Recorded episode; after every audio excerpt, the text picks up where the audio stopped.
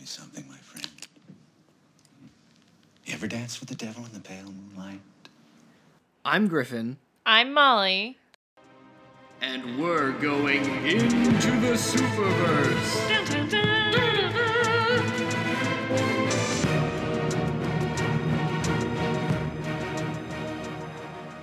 Welcome, welcome to another episode of Into, Into the, the Superverse. We are here tonight discussing the seminal, original, one that started it all, Batman, 1989, directed by Tim Burton. Kind of started it in the middle there. Yes, more or less. but started Started a new wave. started a wave of good quality superhero movies. Definitely started the films. Yep, sure did. So we're going back in time to Yeah. The year 1989 or maybe 1947. Not entirely sure. It's a little bit of both. Yeah. So, our last episode was The Incredibles. We've gone back about how long? Well, that was what, the 60s? Yeah. Well, I was also talking about we can do both of these. Uh, the, Oh, the too period bad. of the movie and also, yeah, Incredibles came out in 2004, so we're going back 15 years. Quite a leap in that time frame.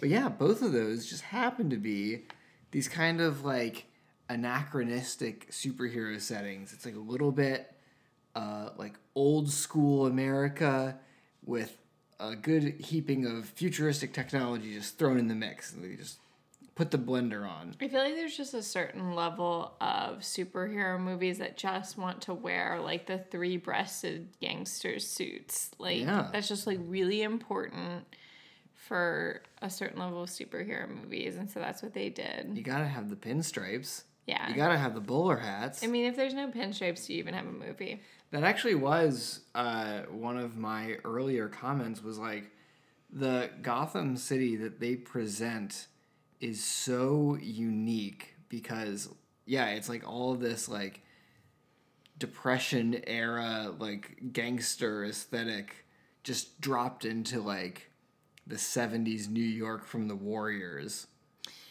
Yeah, but it's even more like oppressive, I guess. Yeah. and it's interesting thinking about the time 1989 um, full disclosure neither of us were alive at the time that this movie came out Nope.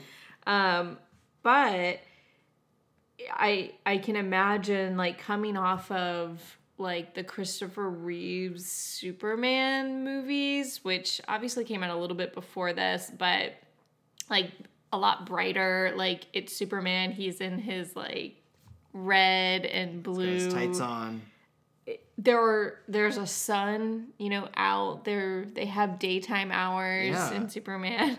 Um it, like, this is just so much darker There's and a levity to it that, uh, yeah, clearly imitating the comics but it's also like what's going what you were just saying it's going to start off this like very dark version of batman that it seems like everybody kind of craves a little bit is you have literally the dark knight and then you have like superman because i feel like those are who they're always juxtaposed to Yeah.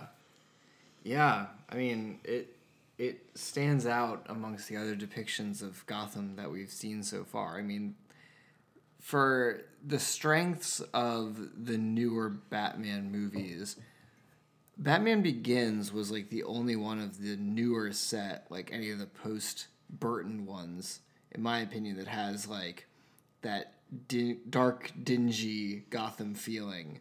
And I'm calling out Batman Begins specifically because, You're calling it out? well, in a good way, they clearly put a lot of work, and we'll talk about this more when we do Batman Begins, but they put a lot of work into like kind of giving off that I don't know what to call it, but just like really like what like you said, oppressive atmosphere mixed in with like some architectural weirdness. Like there's the giant monorail and stuff that comes into play, and then well, in the, the, monorail later, is well, consistent, but but in the later ones, it's just Chicago, and it's just like a normal city.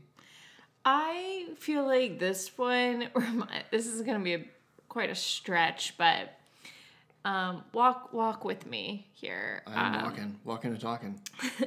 So we've all seen How the Grinch Stole Christmas with Jim Carrey We have. in Whoville. Yes. This movie, and I'm thinking more the one with the penguin, but it feels like the upside down dark version of Whoville. Like we've got these like kind of wonky looking buildings. Yeah. We've got a parade going through town literally. Like it just has that feeling, that cartoonish feeling, but it's not a like it's clearly not a cartoon, Yeah. but it has that vibe. That's so right though, and like they really got to play that up, and by they I mean Tim Burton really plays it up. Like when you have shots of you have shots of a city that make it look like a normal city. Like when they're having these press conferences outside like City Hall, it's framed being like, okay, you know, I've seen this before. This looks like Philadelphia or something. And then they'll point the camera up and it's like this giant like Gotham Light and Power building that's looming comically over like everything else. And it's just like spewing smoke and gas and stuff. But it is it's a great backdrop for this. Yeah, I think Batman Returns like uses like the same basic set, but it feels even more cartoony. Like they're in those like narrow streets more. And the sewers and stuff. yeah. Yeah, they, they turn it up to eleven. I mean, we'll get into that one when we get to it, but that has a whole different vibe, in my opinion. Um, so before we get into the movie, I just didn't know if we wanted to share like our personal history with the film. If you Well, had any, I had not seen it until we watched it a couple years ago.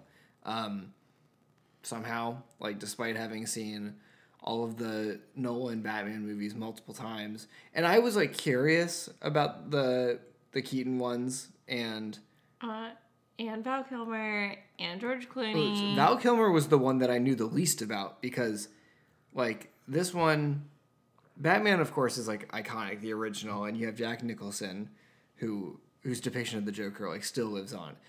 Batman Returns, we had the Catwoman. NES cartridge, of, which is downstairs in the basement of our new house right now. It's still kicking around for some reason, and that has a picture of Keaton's Batman, yeah, and um, Michelle Pfeiffer. Michelle Pfeiffer and Danny DeVito. So that is like burned into my head, even though, of course, I hadn't seen that either until we recently went back and rewatched all of these. And then I knew about Batman and Robin because how could you not? It, it its infamy precedes it. But the Val Kilmer one, I didn't know anything about it besides Val Kilmer. So I had seen all of these as a kid, but I like didn't know which one was which. Well, I I kind of I knew the Michael Keaton ones, and those came on probably the most, especially Batman Returns, which I don't like as much. choice. But they would just come on TV a lot. But I had definitely seen the Val Kilmer one and the George Clooney one. But they all just were like Batman movies to me. Like they weren't like I didn't know anything about it or like the switching of Batman. Like I don't even think I knew that Val Kilmer was different than Michael Keaton probably when I was watching it or like didn't really put it together. Man, this guy got some work done. Uh, yeah, I wasn't mean- like thinking about well, it, I guess. and watching them all like without knowledge that it was like part of a series or in the span of a couple years there's like no way of knowing i think maybe a couple people come back for the val kilmer one Like I knew it more by the sidekicks. I was like, oh, this is the one with Penguin, or this is the one with the Riddler. This Mm-hmm. is the one with, um, Joker, obviously. Yeah. Or I think Poison Ivy is in one. she's in batman and robin yeah, Robin. I knew which one Mr. had Robin Freeze. in it. Yeah, exactly. Um, so I had seen them quite a bit, but when we just watched them a couple years ago, that was the first time watching them. I feel like as an adult, I, although I think I'd seen the Michael Keaton ones here and there again more recently, but yeah so this one is so when you saw. Birdman, like you didn't really appreciate it, I guess, in the yeah same way. only insofar as like i knew that michael keaton had played batman but yeah you know if there were like specific uh, lines or visual references yeah no i didn't get those So I would just put on the record that I love Michael Keaton's Batman. I, I'm a big Christian Bale fan of the of the movies, but I really have always liked Michael Keaton's Batman.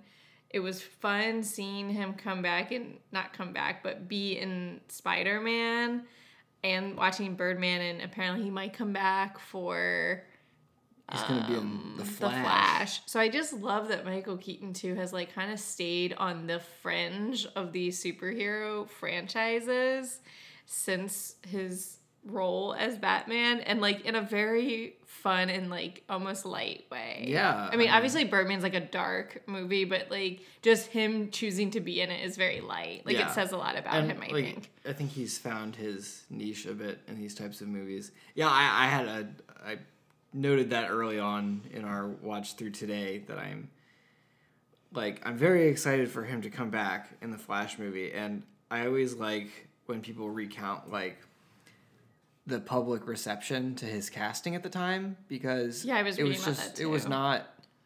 I mean, this has happened so many times for superhero movies, but you know, the public perception of Michael Keaton was not of. He was a that of- comedian. yeah, it, it wasn't.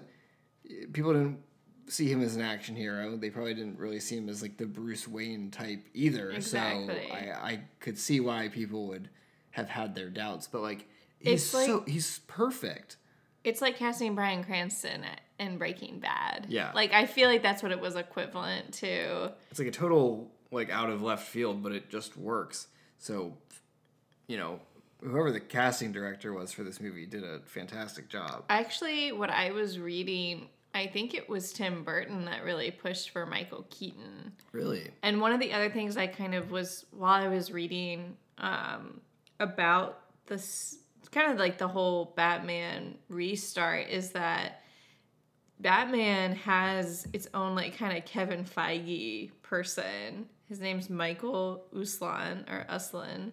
And he has been the executive producer since 1989 and was like very pivotal in making sure that like Jack Nicholson got cast and a Oh. couple other things. He was not, I think, a proponent of Michael Keaton actually, but and what I was reading, which I didn't read too much about him, but I- think he's had his fingers on all of the Batman movies since then, um, which I just thought was interesting. So like a bit of a consultant, maybe? yeah, I think so, and I think like this was kind of his project, bringing this movie to the cinema, basically, or this story to the film, and that he got the rights for it in 1979, and it took 10 years to get it off the ground. That's Um, yeah, so I mean, we might end up reading a little bit more about him, but that's that's what I got on that. But what else do you want to talk about? uh so let me see my thoughts from We've kind of the set movie. the scene. We talked about Gotham in general and like kind of the movie just being like dark, like literally dark. Yeah, yeah. Like it's visually and thematically in line. Um, I had forgotten how the opening like flips Bruce's origin, and it's so sneaky because not only does it work as like a parallel for you go into this movie knowing Batman's like origin story, and you're like, oh, what's this? And then they start saying the names, and you're like, oh, that's not right. And then you see him watching, and you're like, oh, it makes so much sense. But also, if you have no idea about Batman as a character at all, or Bruce Wayne as a character, then it serves as like when the reveal happens later in the movie, and we see um, the Waynes getting shot. You're like, oh, like this callback. Oh my god. It's it, it was so cleverly done. Yeah, but like you're also coming from a lens of seeing the Other movies. the Nolan ones Yeah. where that scene is very prominent in the story. Yep. And so that's just also interesting, like, you know, who's taking from who, what's really coming directly from the comics, like, since we don't really know the comics. But, like, obviously, like, that is a known origin story. Like, that hasn't changed really from my understanding, the what happens to the Waynes. But, um, like, I wonder people going into this movie, 1989, if they knew that that was supposed to mirror the Waynes. Yeah. You know, like if they knew the comic that well, which I don't think most people did. Yeah. Or I mean, and I doubt they really did that in the TV show because I think the TV show was pretty light. yeah. I, I don't see them doing that. Fully grown Adam West. But in like speaking of it being dark, I just had a question because I'm again fam- I am familiar with the Christian Bale ones, and like he has a rule that he doesn't kill anyone. Do, is that across the board? Like, do we get that in the Michael Keaton ones? Like, cause does he kill one of the guys like first thing in that first scene? He kills a bunch of people in this movie. Yeah, I don't. I was actually, Well, yeah, I mean, I guess Reading he up on that a little the bit. Joker, but but um, yeah, I was wondering the same thing. I don't have anything conclusive on it. It kind of seems like it's not the a thing. the no killing rule is something that maybe like garnered traction over a couple of decades in the comics, but it was never like a hard rule. But now that's like a you know if it wasn't a hard rule then, it definitely is now because it's been flipped. You know, in the DC EU Batman, the Batfleck, him killing people. Or you know, like really, really What- like which movie are you talking about? Uh, Batman v Superman. Oh, Like they Ben Affleck. they were using Batman. him like mauling people and killing people Oh. as like this is like Batman that has gone down like a really bad path. But in this one, it's Batman doing his thing and he is just he is just killing people. I thought that was just um that movie. Like that I- they're just No, every all of the superheroes kill people. Yeah, but I think it's supposed to be like well, like in Man of Steel, we're really getting off, but in Man of Steel he like is trying not to kill Zod, but like they Well, yeah, are Superman, but- specifically in Batman v Superman. Like Alfred is like you are, like you needed to take a step back because you're, you're like literally branding people and stuff. Oh like, yeah, I mean I know he's like gone too far, but I just mean like I don't think it was so out of character that he's like killed people. It wasn't like he used to have that rule and then like fell from it. I guess that's how Right. a lot of people interpreted Oh. it because they never said it one way or another, but because that's most people's like understanding of the character now. It's like if he's not abiding by that, then something has gone wrong. But uh yeah, it's it's interesting thinking about this Batman being like the lighter Batman of the movie representations that we've got. Uh and yeah, he just sends Joker to his death. I mean, he's not like trying to kill anyone. Like he tried to save Joker the first time. Yeah. The second time though, yeah, Well, he he he goes up to him and says, "I'm going to kill you," and then he does. the follow through. And on the note of Joker, um, we actually just watched like this little documentary that was recommended by HBO Max after we finished the movie called Joker Put on Happy Face. I think it was like a little, just like a little half hour thing that they put together just after the the Joker history of movie the came out and uh, that compounded like just any comments that I would have about Jack Nicholson in this movie. I mean, What do you mean? just it, it just built upon like seeing him talk about it and seeing everybody in that documentary praise his role. It, was just such a defining uh, defining depiction of this character, much like Heath Ledger's was and still is, but in a different way. Like I kind of feel like it's just a defining role, and so by extension, like when people play it and like play it relatively well, like it just becomes def- like the role itself. It like that character is defining. Yeah. Yeah, I mean, it, that's true, but like But they all bring something. to and it, plus I just love like the way that they introduce his character because it kind of felt like when the newest Joker movie came out and it was like kind of based on the Killing Joke and it was like we're gonna give Joker a name and we're gonna give him like a clearly defined backstory. Right. That's not something that's like super common in the comics. But Right. this one was like, yeah, no, this guy's name is Jack Napier and he was a like mob enforcer and we're gonna tell you exactly what happened and show you all of it. Which I feel like was a very conscious choice when they were doing that script because that they completely made that up, but I guess they just wanted a character. Mm-hmm. And it was easy like to just with what they were telling, like to do that almost. Yeah, if I had to guess, it was just like we don't want like general audiences don't know like this comic character, so we can't just like go in like off the rip and have him already be like purely like psychopathic Joker. It's like let's pull back the curtain a little bit and we'll we'll get there. And it doesn't take too long. And clearly he's like already a little screwy.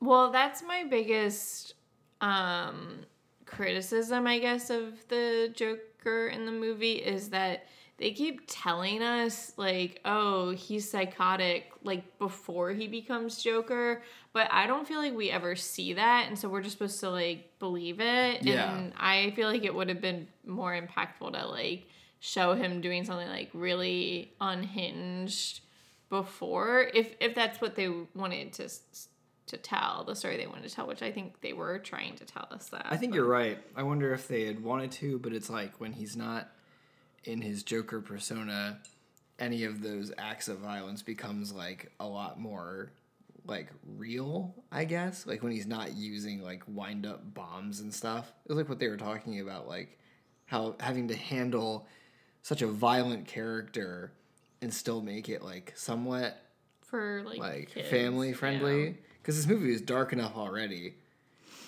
i guess the closest thing we get is in the flashback when he is like aiming and cocking the gun at bruce. Yeah but that's like already excuse me that's like already pretty late yeah into the movie. yeah.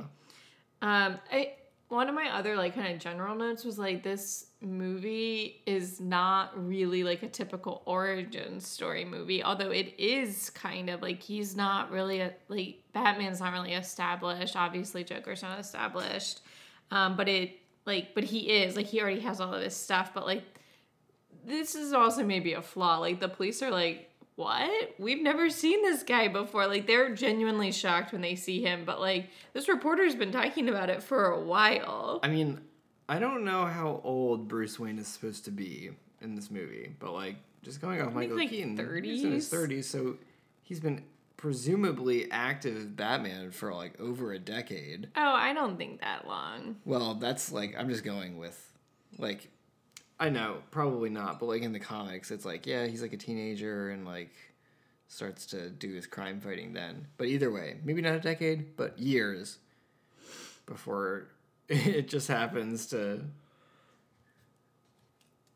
you know it's years before they cross paths, which is pretty wild. Hmm. Where are where do you land on like wanting to have a background story for the Joker, or do you like not knowing anything about him? It's hard for me to say like one way or the other because comparing like this With like to the Heath to the Dark Knight, Yeah. which is like the Dark Knight had the advantage of an audience who already knew who this character was, and they didn't have to do an origin story. But like that was so good because it was like self-explanatory, and like doing a doing an origin story for that depiction would take away from it Right. because so much of it is like the mystery. But I think this one works very well because I don't think this version of the Joker would have been as engaging without seeing him first and like getting betrayed like by like another criminal basically. But I also that's like a hard question. I really enjoy this like maybe it's kind of campy, but this like full circle moment of like I created you, like I literally dropped you in this Yeah. like thing of acid, and then it's like, oh, you created me because you killed my parents, and it is it's like that self fulfilling prophecy of them like always being a part of each other that they do touch on in the Dark Knight, but um, I kind of like that in this, but Yeah, I really do too. Um, I mean, I guess it like the origin story for me works better in this movie than it does in Joker, which is a bit silly because that's all the Joker is. But Joker wasn't really trying to do the same thing. it's not Despite in it being context. the same character, I can't really. it's not in like context of a Batman movie. Yeah, and like Batman's there, but he's like literally a child, and his parents aren't dead yet, so it's like. But uh, yeah, I don't know. I guess it really depends.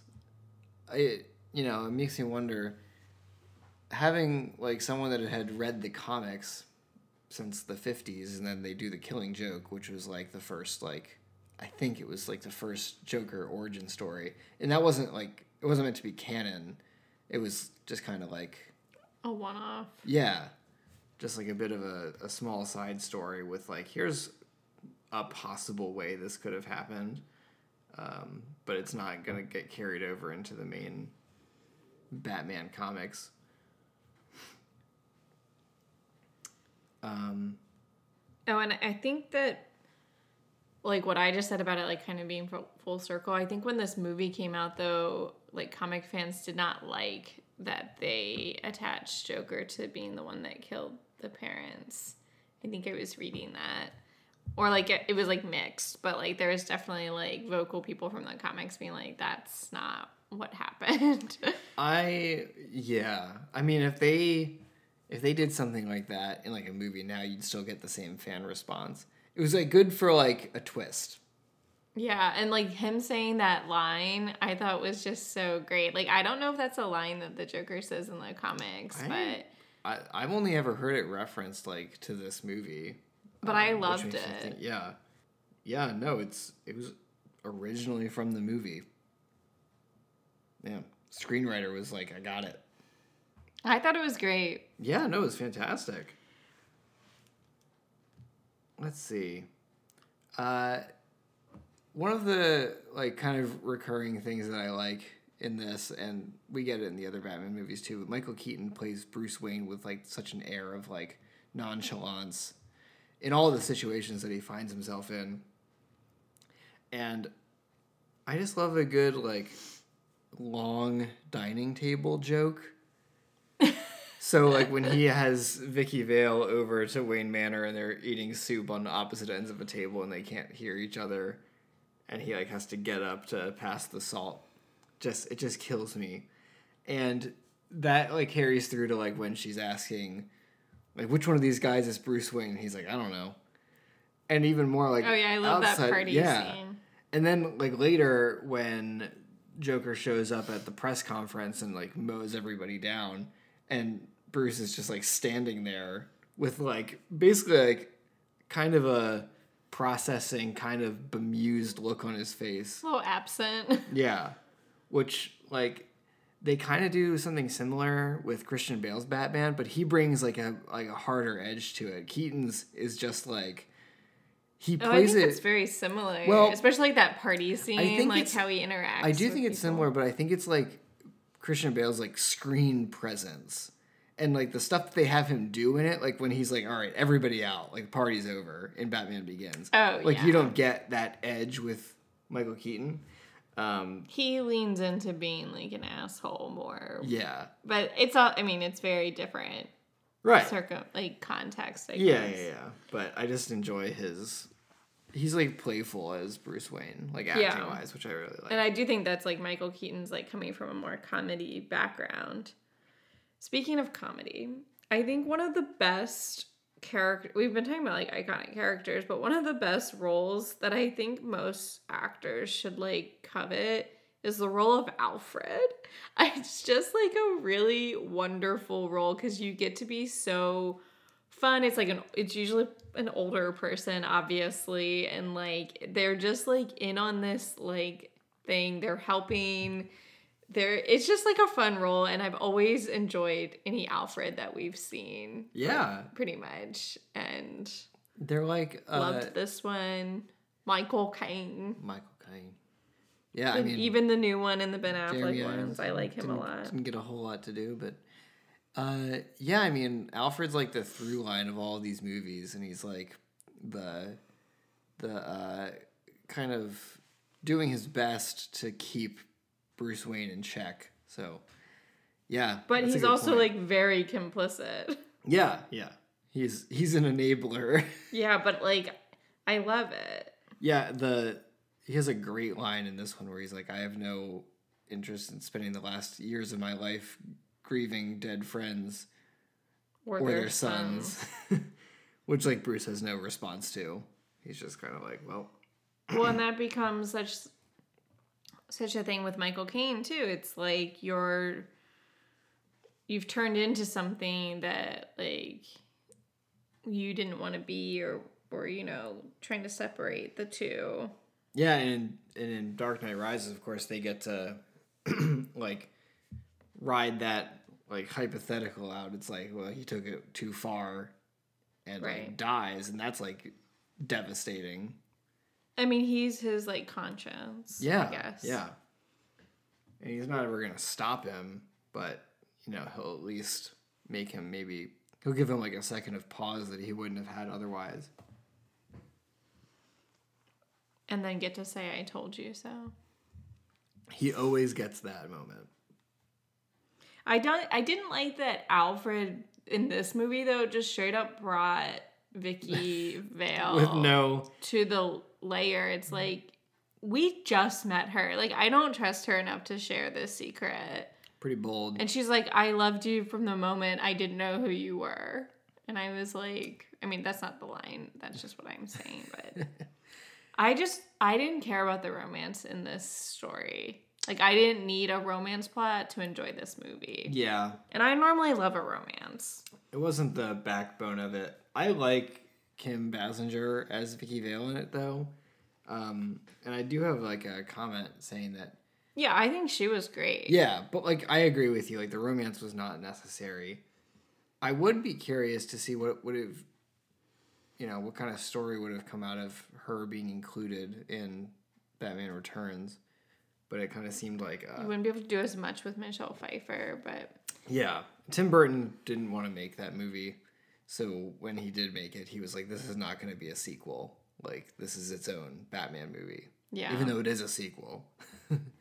Uh, it just kind of felt like, oh, James Bond always has like a Bond girl, so we need to have a literal Bond girl in this too. Yeah, we, we looked that up because I was like, I think I think she was a Bond girl, and yes, she played a Bond girl in the one James Bond movie that we have never watched, which is Never Say Never Again. Never say we will never watch it. I never, but uh, as far as I can tell, there's no reason to.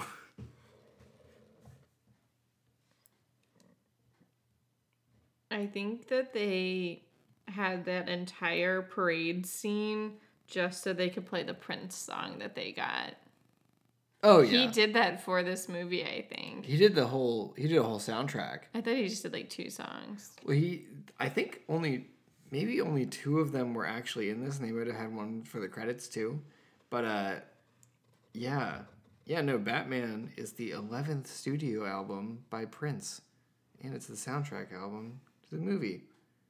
Uh, it stayed at number one for six weeks, and its lead single "Batdance" was Prince's first number one song since "Kiss." It's certified double platinum. Yeah, I mean that part was just kind of long, and I was like falling asleep at that point in the movie. Nothing against Prince, but I was like, oh my gosh, there's. I'm like dozing off, and they're still like at on this song. I think the Prince soundtrack is brings so much like color to it because Oh, I thought it was really fun. Yeah, I I was know- just getting kind of sleepy while we were watching. it's been a long day. When Joker is like trashing the museum and it's playing a Prince song, I like I love it so much because if you didn't, you know, if you didn't have an artist like Prince attached making your soundtrack for a movie, it's you could have thrown any other song in there, whether it was like classical music to fit like the museum or like something like rowdier to be like, yeah, we're destroying all this art. But Prince is just such like so distinct. And it's like, okay, this is like its own personality to all these scenes that use his score or soundtrack, which is great. And also on a music note, not Prince, but when Joker first appears in all of his glory and kills his former boss. With his hat. Yeah, and it starts playing carnival music while he's like gunning this guy down. I'm like, this is great. It's very Tim Burton, but also like you've you've gotten it because you've seen Jack Napier like in his mob scenes, and it's not like goofy or anything when they're having these shootouts. It's like your standard. Dan- well, Yeah. Danny Elfman scored it, and you have like your standard stuff. But this time, it's like okay, There's a shift. Yeah, And on kind of on a similar note, like the costumes in this movie are really fun. Like what they do with mostly with Jack Nicholson and like his whole squad has like matching Yeah. jackets that are like nice. Like I want one of those bomber Well, Taylor, jackets. I said that you gotta respect the Joker is so coordinated with his gang that even their cars are Joker colored, in that car chase where they're chasing the Batmobile. They're purple on the bottom and green on top. I knew that. Like, the who did these paint was- jobs? Yeah. No, their whole squad. Um, yeah, I just I love the jackets. It's got his little face on it. I think that was really funny. Um, in general, I just like all the gadgets. I love any kind of you know gadget. Classic Batmobile. It's got so many gadgets in this one. The plane is really cool. I think that the Batmobile and the plane are better than like they look more fun than in the Christian Bale ones, which clearly that's like high tech, and we're gonna talk about that. But like, there's just something fun about like a Well, classic. Because all those ones are like these are quote unquote like realistic like military tech, and they're all like hard edges and stuff. These ones are like yeah, like It's literally in the shape of a bat. It looks like like a like a drag racer car. Like it's so cool, and it's all curvy lines and stuff. And that kind of adds like the cartooniness. Mm-hmm. It just it does such a good job of skirting that line of cartoony and like I'm not gonna say realism, but the grittiness of it. Like when at the end, after Joker has fallen to his death, and there's like the laughing that's like coming from like one of his gadgets. It's like this is goofy that he would have had that on hand just to play his laugh, presumably in case of his death. But it's also like also spoopy. Spoopy. Another note I had about the Joker at the end here was he- uh, Jack Nicholson's Joker definitely has the best quips. I think he's funnier than Heath Ledger, which I Oh, know Heath. Ledger's not supposed to be like funny, but like he does have some funny lines. Yeah. But the like it's just like zinger after zinger with Jack Nicholson, and I He am never here lets up. for it. I also enjoyed there was a bit of a a parallel that I didn't notice last time we watched, and I wonder if The Dark Knight had like this is an intentional callback. You know, in The Dark Knight when he's driving the motorcycle towards him, and Heath Ledger's Joker is like, "Hit me, hit me," and in this one he's like, "Come to me, you gruesome son of a bitch." I feel like it must be. Yeah. at him. I think that there are actually, even though they're very different stylistically movies, I think that Christopher Nolan made a lot of callbacks to this movie. Yeah, yeah. I mean, how could you not? When you're talking about the costumes for Joker's gang, of course, like visually, this movie like pops everywhere. Something I thought was very funny and like, like low key, even though they showed close ups of it, is after they find out that Joker is distributing his chemicals throughout makeup and all, and they go back to the newsroom, and the newscasters are not wearing makeup, and as the movie goes on, they get progressively more like disheveled and greasy, and the guy's like pimples, all over his face. yeah. I just thought that was so funny. I like didn't know what was happening at first. I thought that it was like they were be- becoming ill Yeah, from the stuff, but it's like very subtle. yeah. Like I don't even know if I noticed it last time. I may have very well just thought that they were different people. but I was like, oh, this is funny. Um, the only other like kind of plot thing I wanted to point out was so at the end they're on their clock tower or on their bell tower and he's like you killed my parents and then he's like they it's like he already like the joker already knows that he's bruce wayne and i'm like when did he find that out like is that why he targeted um Vic, uh, what's her name Vicki, yeah, I don't. I like don't i feel like we i missed something I don't know if we were supposed to realize along with Joker, like when he goes to Vicki's apartment and he like fights back or something. Let me uh let me take a uh, look see on the old Google here. uh here are two guesses from a seven year old Reddit thread. He was either just rolling with the punches of the conversation, uh, or he was just lying. um, yeah, this person said that I always took it that Joker just assumed Batman knew that knew what he was talking about, and Joker was being like, "I've killed a lot of parents. Like, don't take it personally." Okay, so we weren't supposed to know something though. Or also, like, Batman says, "Have you ever danced with the devil in the pale moonlight?" to Joker, Oh, right. So he That's probably yeah, exactly. That could good call internet. that's probably it. yes, I think that's exactly As it. fun as it is to just think that he was just saying whatever to go along with Batman. Yeah. Um, those are kind of all my notes. Yeah, that pretty much covers everything that I had. Um, I think we were both a little tired when we were watching the movie, but Thoroughly enjoyed it per as usual. It was very, very good. So we did we were doing some research because we wanted to find out who's the greatest detective of all time. Yes. And who will be the world's greatest detective today? Me? Griff? Or you? Maul? Detective of what? What are we doing? Detective of fun facts. Both of us looked up a fun fact while we were watching the movie to see what was out there. Whoever has the most fun fact wins, and we will be deciding that between the two of us or you can write in and tell us. while you leave a review. So, Maul, what was your fun fact? I've been sprinkling in a little fun facts here and there as we've gone. But my main fun fact was once again tying in this movie with the Christopher Nolan one.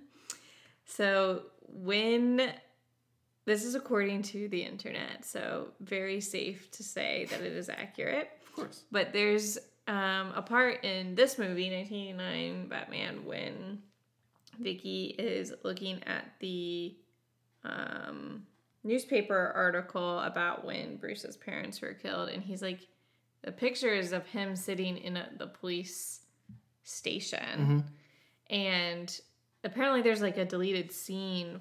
I think they said there's a deleted scene from this movie where they do the Commissioner Gordon, or no, they don't do Commissioner Gordon. They do like of the police guy like putting his coat on him or mm-hmm. whatever, and that they do that in the Christopher Nolan movie. Like they do that with the whole Commissioner Gordon thing, and it's supposed to be like a reference to that.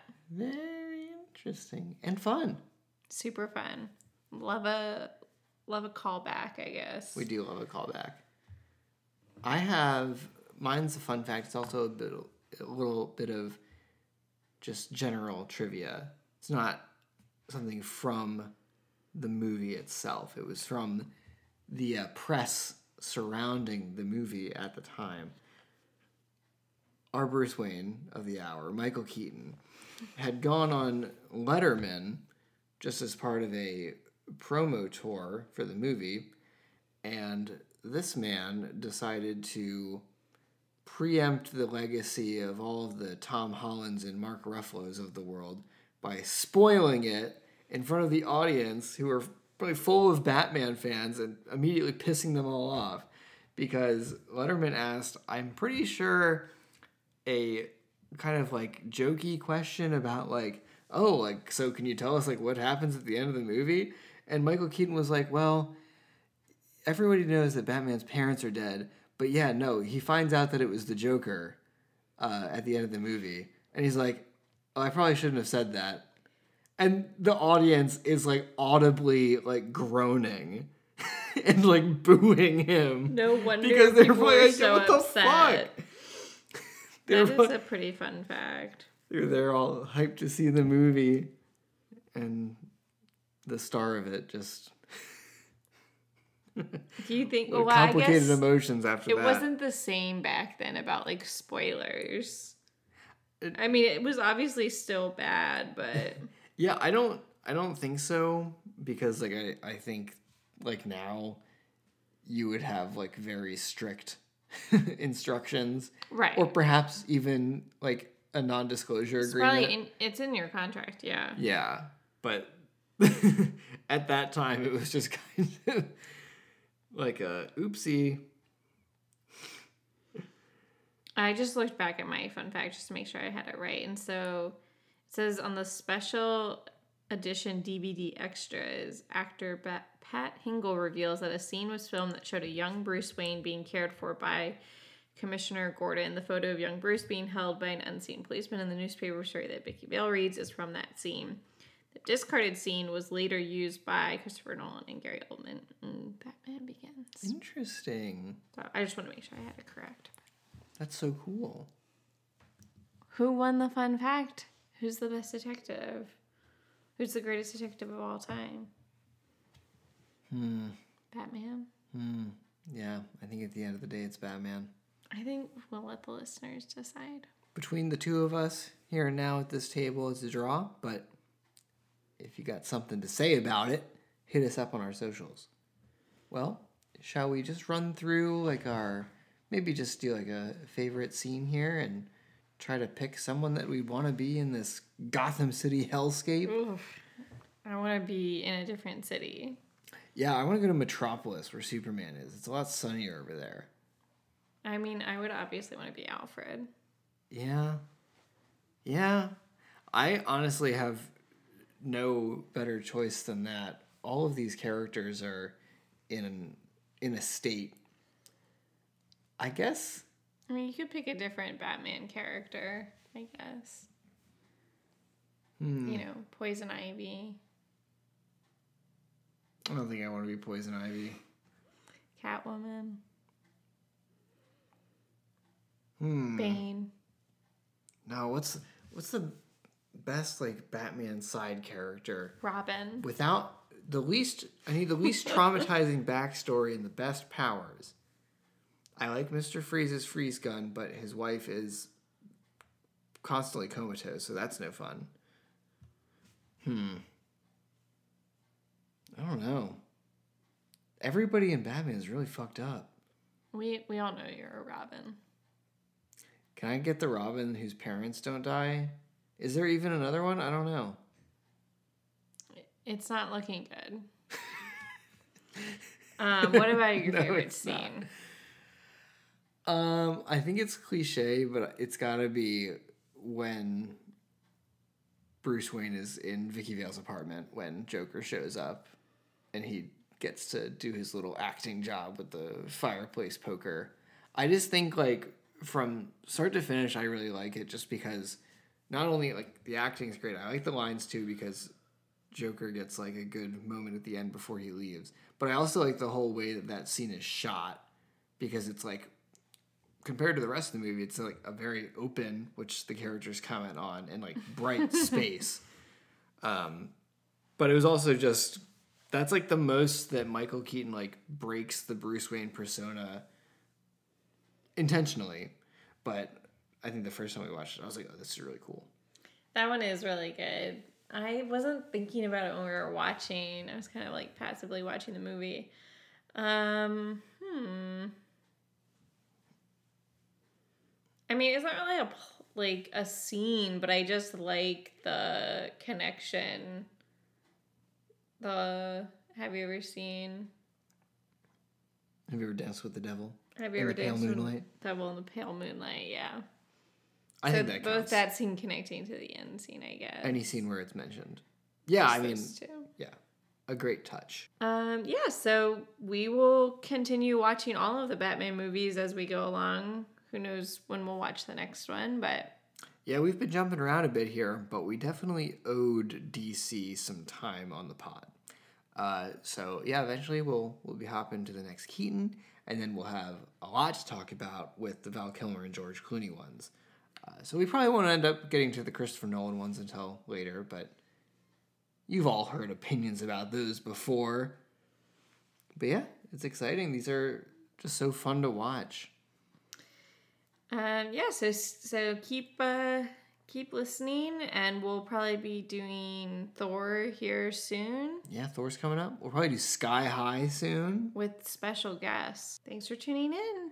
You know where to find us. Yeah. I hope. Uh, and if you don't, we're on Twitter, we're on Facebook, we're on Instagram, we're on anywhere where you get your podcasts. Leave us a review. Yes, if if you're on Spotify, if you're on Apple Podcasts, just please, please, please hit us up with five stars. Help us get the word out. If you enjoy, tell your friends, tell your family. And we've been Into the Superverse.